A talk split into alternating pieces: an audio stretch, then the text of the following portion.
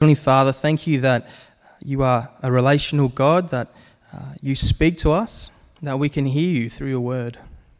Uh, Father, thank you now for this time we have to uh, open up the Bible. And we pray that as we are reading through your word, that you would be softening our hearts, that you would be growing us in our uh, knowledge and understanding of who you are as our God, Lord, that we may uh, learn uh, more about what it is that you've done for us through your Son, Jesus. Amen. When the advocate comes, whom I will send to you from the Father, the Spirit of truth who goes out from the Father, he will testify about me. And you also must testify, for you have been with me from the beginning. All this I have told you so that you will not fall away. They will put you out of the synagogue. In fact, the time is coming when anyone who kills you will think they are offering a service to God. They will do such things because they have not known the Father or me.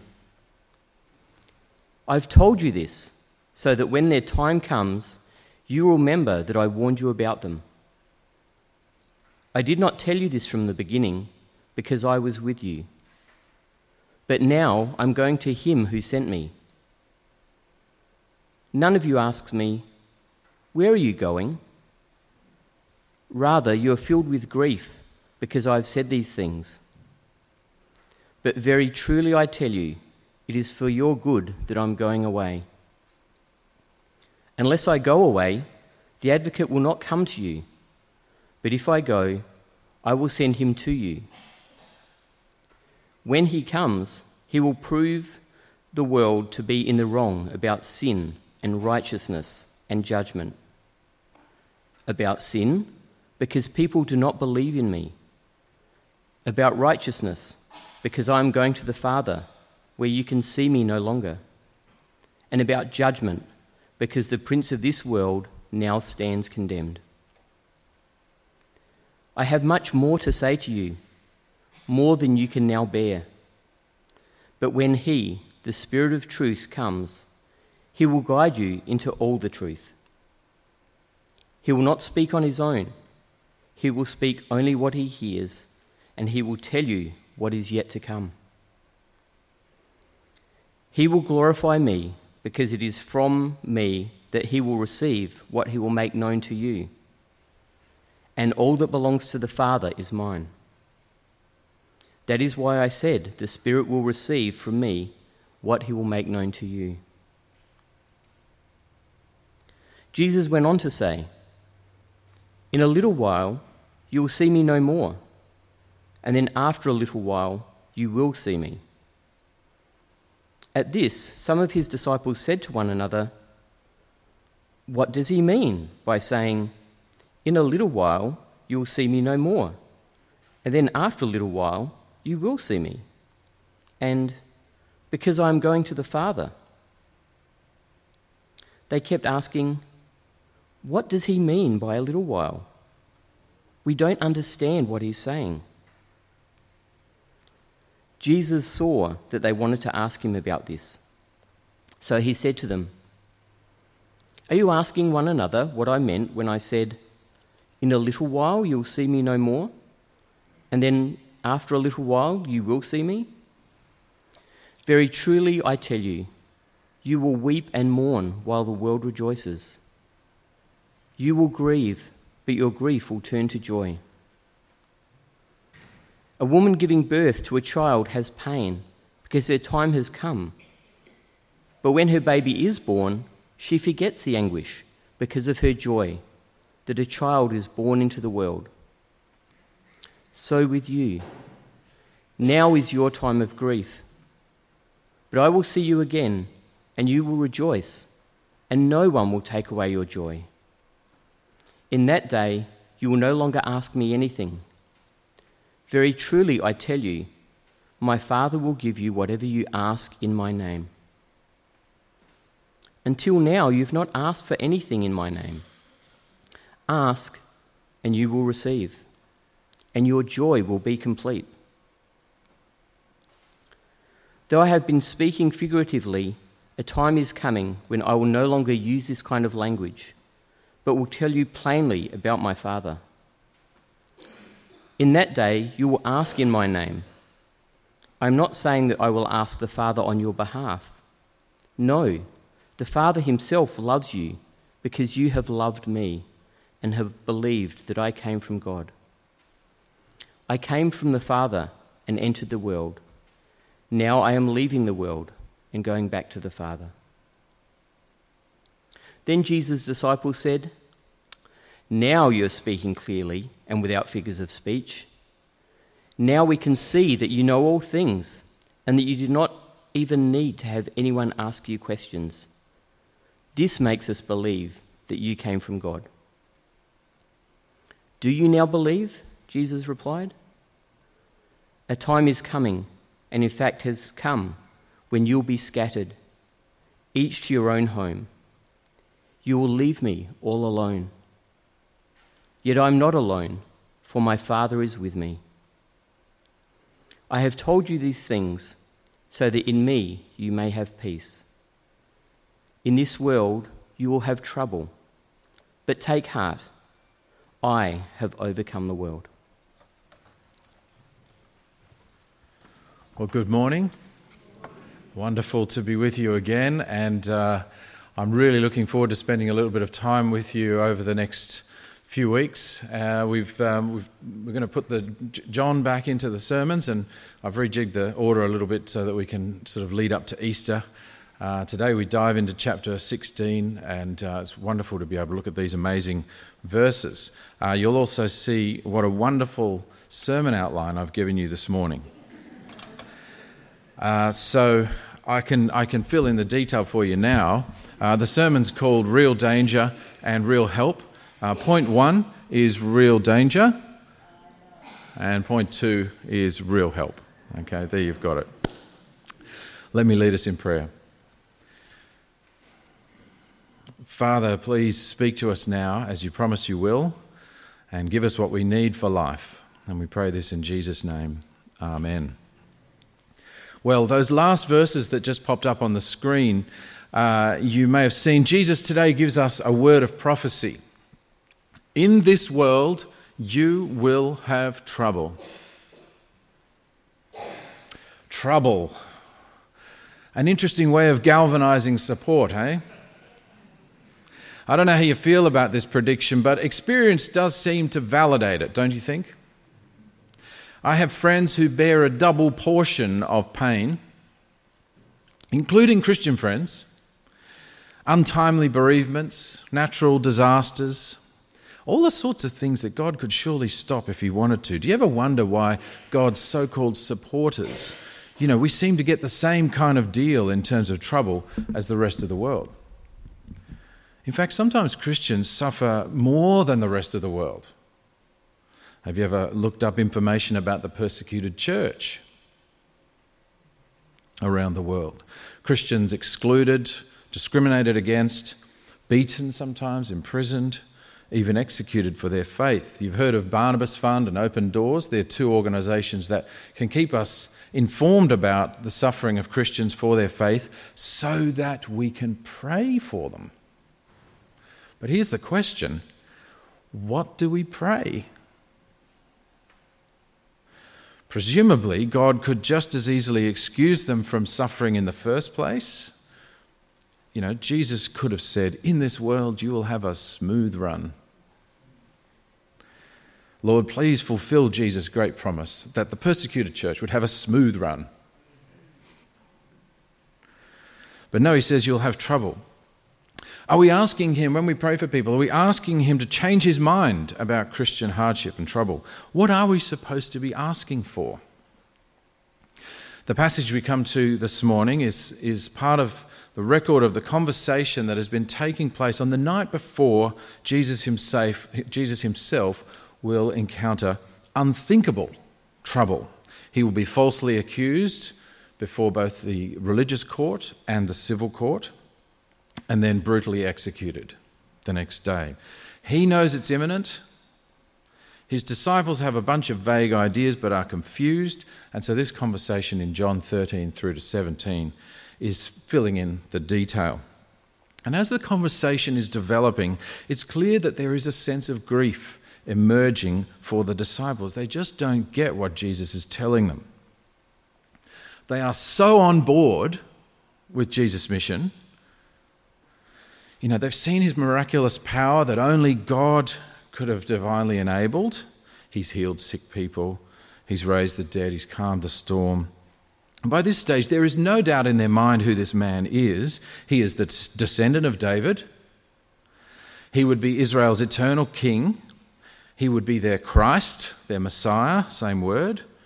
He would boot out the Romans, probably this weekend, with his divine invincibility, and they just can't wait to see it happen. And he would establish the shalom of God, the peace of God, which they were all longing for. They are on board. And they're all on the way of Jerusalem to make it happen. And now Jesus is talking about going away. And they don't get it. It's kind of, de- you know, deflating for them. Where are you going? They ask. Jerusalem, right? You're not making sense to us, Jesus. This is not a time for some kind of personal prayer retreat or whatever it is that you, wherever you're going. When you say you're leaving us, we're not just going to miss you, although we will, we're going to be wondering whatever happened to the fulfillment of the Old Testament. We thought it was right now. Did this all just come to nothing? That would be deeply devastating for them. Hopes built sky high, only to be shipwrecked at the bottom of the ocean. And yet, Jesus says repeatedly here, do not let your hearts be troubled.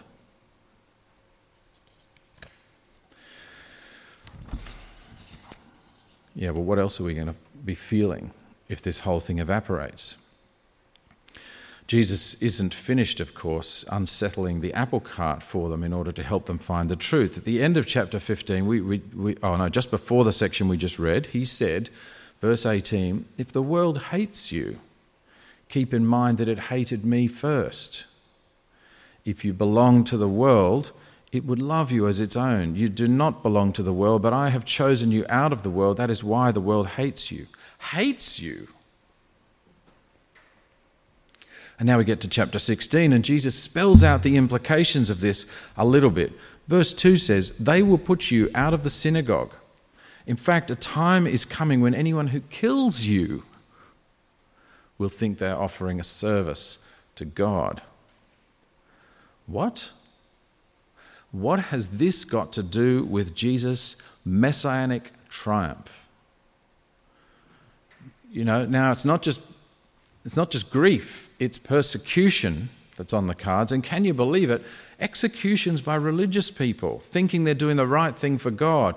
What a horror to think that this brutal persecution might come from those claiming to be God's people. So, grief and persecution, what is Jesus, what is, why is he telling them this? Is this supposed to be some kind of encouraging message? And how exactly is it going to be encouraging? That's a question that relates to our own lives as well, isn't it? If we face trouble in the form of grief or persecution, how are we to be strengthened? Does this passage encourage us this morning? Well, yes. I sometimes think, though, we're looking for help in the wrong places. I've got two points this morning. I've already given them, given them to you. The first will be quite short, the second will have two subpoints. So, point one real danger. What is the real danger for Christians? Is it sickness? Sadness? Is it a sense of weakness? Is it disability? Is it poverty? Is it death? What do you think the real danger is for Christian ministers? Is it the same list? Sickness, sadness, weakness, disability, poverty, death. Nobody wants those things, and there's nothing wrong with praying against them. But I think Jesus has in mind a more serious danger or risk for his disciples, both then and now, that he is trying to address. Chapter 16, verse 1 all this I have told you so that you will not fall away. A few chapters ago, back in chapter 13, Peter has already declared boldly that that ain't happening, Jesus. I ain't fallen away. Lord, why can't I follow you now? This is chapter 13, verse 37. I will lay down my life for you, Jesus. He's not falling away, right? Jesus answered him, Will you really lay down your life for me? There's an irony there, isn't there? Very truly, I tell you, before the rooster crows, you'll disown me three times. You're going to disown me three times. You're going to fall away three times before it's even tomorrow. No, falling away is a real danger for them, and the biggest danger for us is the same apostasy, walking away from Christ, giving up on Jesus. Now, it might be, it might be dramatic or it might be adrift. Maybe it's pressure or maybe it's fear. There are all sorts of things that can work on us. You know, I've often wondered, for many years, I've often wondered, you know, what would, what would I do if there was a knife at my throat and someone said, you know, will you confess Jesus now, Mark? I mean, the, the, you know, there's a natural fear, and the fear that I might give, give up on him under those circumstances. I don't know if you feel the same. Well, what is Jesus' plan for our very real weakness? that we might go soft. His plan is, point two, real help. And he's talking about the Spirit again. The Spirit is our real help. Referred to here as the advocate, whom Jesus would send them from the Father, the Spirit of God in us is the help of God for us. And the interesting thing is, verse 7 it is for your good, Jesus says, that I am going away. Unless I go away, the advocate will not come to you. But if I go, I will send him to you. It seems like the gift of the Spirit to the disciples is precisely what they need. But in order for the Spirit to come, Jesus needs to leave. Now, what's going on here? Is it as if there's some kind of eternal spat between these two people and they can't be in the same place at the same time, the Spirit and the Son? Of course not. It's that they each have a job to do, they each have a role to work in. It's just that they will do that role in different places. So, Jesus, after this time, after this big weekend, he will have a role in the presence of the Father. Now, we call that heaven. Uh, we don't know where heaven is, it's hard to work out what, what it actually means cosmologically. But theologically, it is, heaven is the presence of the Father. And that is where Jesus is going after this. And that is where he is going to be our advocate in the presence of the Father. And the Spirit is also going to have a role but his role will be in the presence of the church and the world. When we first encountered this, probably, probably about five or six weeks ago now, I think, probably, in chapter 14, Jesus, when he talked about the Spirit, he called him another advocate in addition to himself. His advocating role will be on earth. Now, what is an advocate? It's a legal term, like an attorney, but more than that, a permanent, loyal, loving spokesperson. That's what we're going to need when the pressure is on. Verse 8 says, When he comes, he will prove the world to be in the wrong about sin and righteousness and judgment. About sin, because people do not believe in me. About righteousness, because I'm going to the Father, where you can see me no longer and about judgment because the prince of this world now stands condemned. So the Spirit will have a job here on earth to speak out, to convict the world like a prosecutor. And Jesus mentions three particular aspects of what the Spirit would convict the world on. And there was the sin and the righteousness and the judgment. So, sin what he's going to convict the world about is that at the very essence, the very essence of our rebellion against God is to not believe Jesus. That's what the Spirit will convict the world about. Secondly, about righteousness. That Jesus go, with him going to the Father is the only possible way for human beings to access righteousness. You want to be righteous, Jesus has to go to the Father because he's got to plead your case before the Father. sin is not about being naughty. Sin is about not believing Jesus. Righteousness is not about all the good things that we think we've done. It's about Jesus standing before the Father and saying, They are with me. And thirdly, the Spirit is going to convict the world about judgment, that the prince of this world now stands condemned. So, what he's done is he's taking, he's taking the, the disciples out of the world so that they can be with him. But the one who's in charge of the world, and by association, anyone who sticks with that, they stand condemned. So I don't know if you've ever considered these to be the role of the Holy Spirit, but what is it? It's basically the Christian gospel, isn't it? It's the Christian message that he is going and and you know we often think of the Christian message as in a sense just hope for those who need hope, but it's also a proclamation of the truth to the world about Christ. And how is it that they these are real help in the face of real danger? How will the Spirit help us not to fall away? So I have two subpoints here about how we should understand the help Jesus gives us. First subpoint He's the Spirit of truth. This is a title that Jesus himself gives to the Spirit.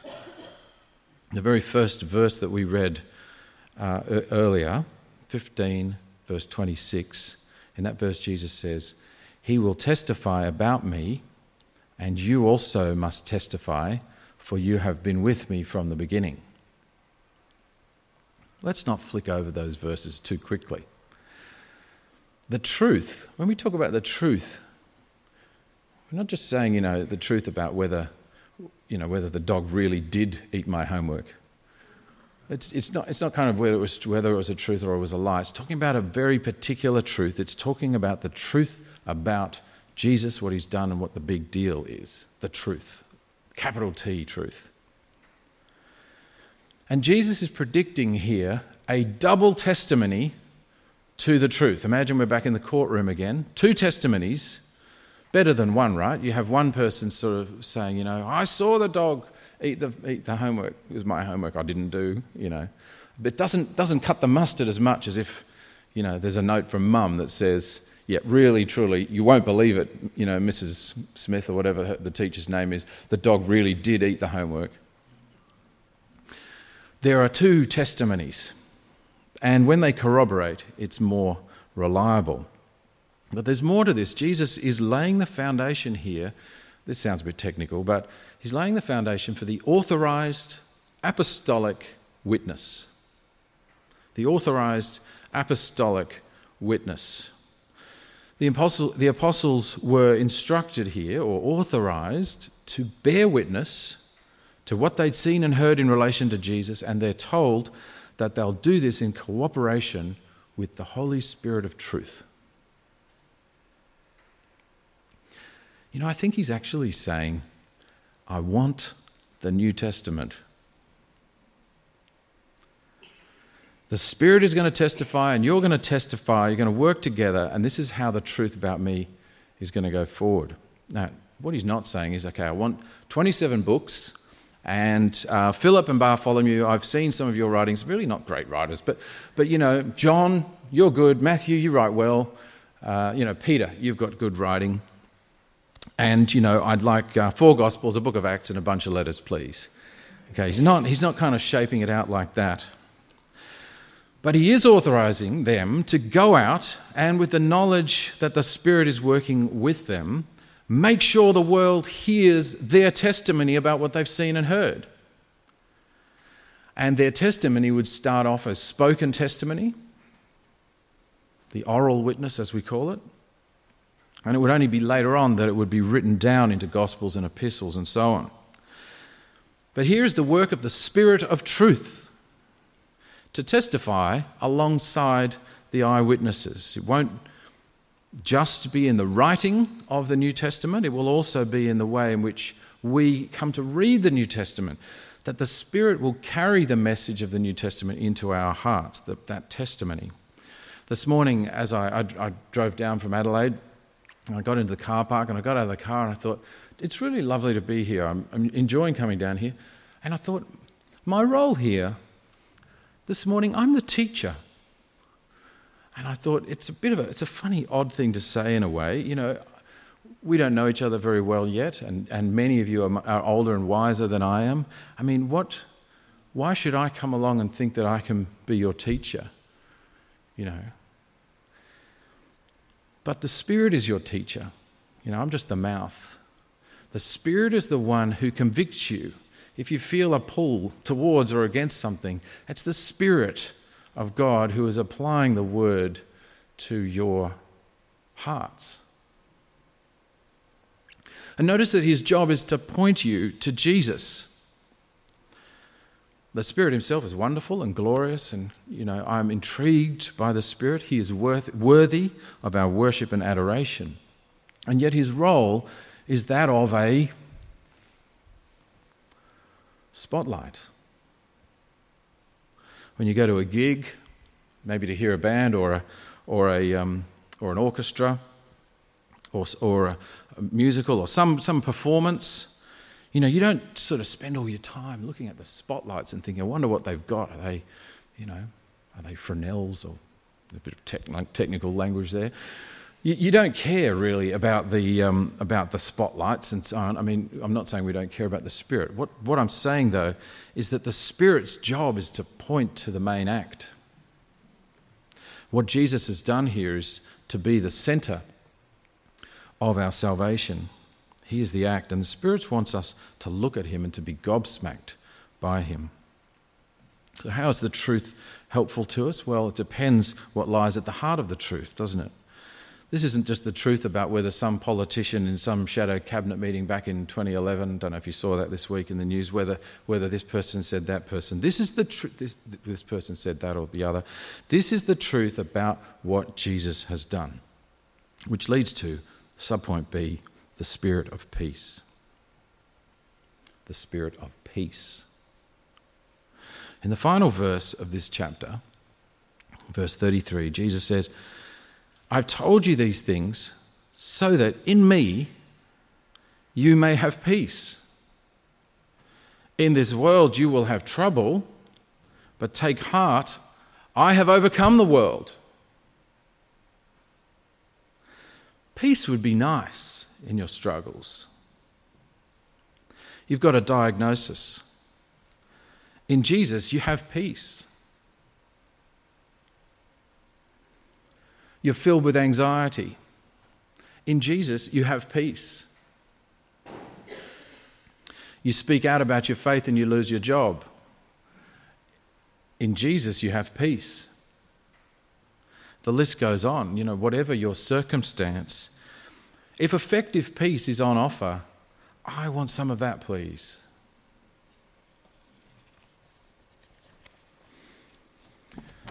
The source of peace that Jesus is talking about is his conquering of the world, the very thing that the disciples thought he was not going to do by leaving them. But who can overpower Christ? He's shown himself completely in control of all the elements of human life. He miraculously fed the 5,000. He calmed the storm. He heals the sick. He raises the dead. He is the epitome of power and wisdom and grace and mercy. And very shortly, he will be raised from the dead for eternity. Nothing in heaven or earth can overpower him or outsmart him or undermine him as the eternal king. Your king has overcome all possible threats, all possible vulnerabilities. Are you with him or are you going to go it alone? If you're with him, you have peace. No matter what happens to you, and he tells you that there will be troubles, if you're with him, it will work out in the end. Trust him.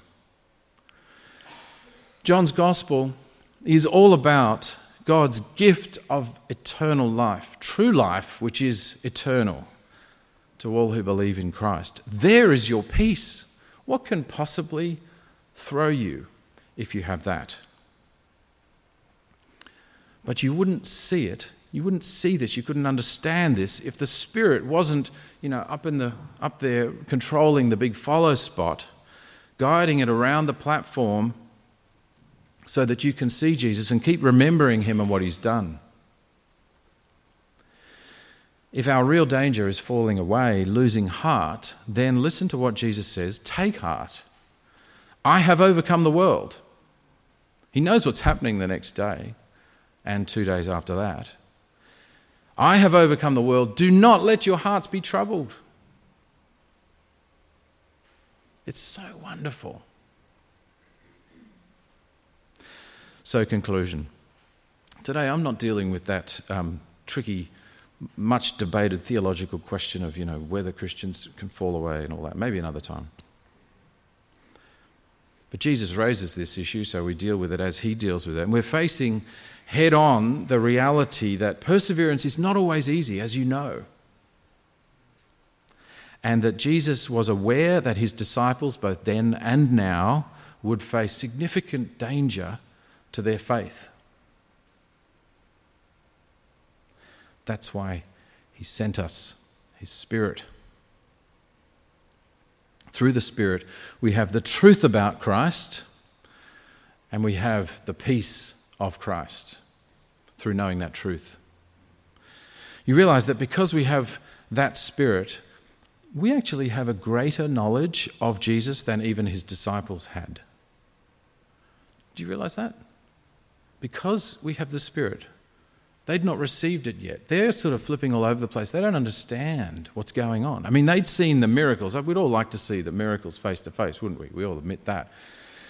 Um, and they could recognize his face in a crowd. You and I probably couldn't do that. They had that great, awesome blessing. But we have the Spirit now, and they would receive the Spirit, don't get me wrong. But we have the Spirit who speaks to us through the testimony of the apostles, and we can get it. We can understand in a way that these guys at this time, sitting around this dinner, uh, could not understand. We can comprehend the nature of Christ's mission. We're not depressed that Jesus was farewell that night. We are relieved beyond comprehension, right?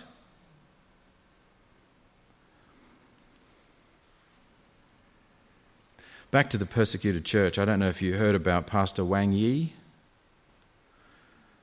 a Chinese pastor who was arrested back in December last year, along with 100 members of his church, the Early Rain Church. Prior to his arrest, he wrote a, a declaration to be published by his church should he be detained for more than 48 hours. Uh, he was detained for more than 48 hours and they released it, and it's riveting reading about uh, you know, our role in the world in relation to human governments and so on. But towards, he says, it, towards the end, he says this about um, just how he sort of weighs it all up. Separate me from my wife and children, ruin my reputation, destroy my life and my family. The authorities are capable of doing all of these things. However, no one in this world can force me to renounce my faith. No one can make me change my life, and no one can raise me from the dead. So, what should we pray for the persecuted church? And for each other in our troubles? No more suffering? No more trouble? You know, definitely pray for each other's suffering. I don't think Jesus is saying don't do that. But there is a bigger danger that we let go of the truth. And that we sort of do it on our own and we sort of say, oh, I'm not getting any help here.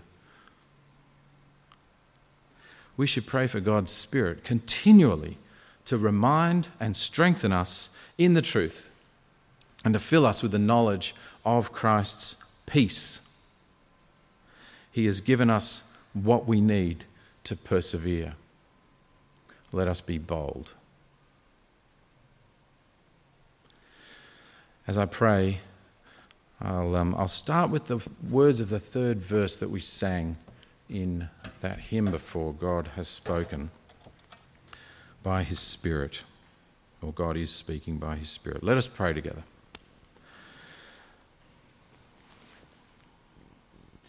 God is speaking by His Spirit, speaking to our hearts again, in the age long word declaring God's own message, now as then.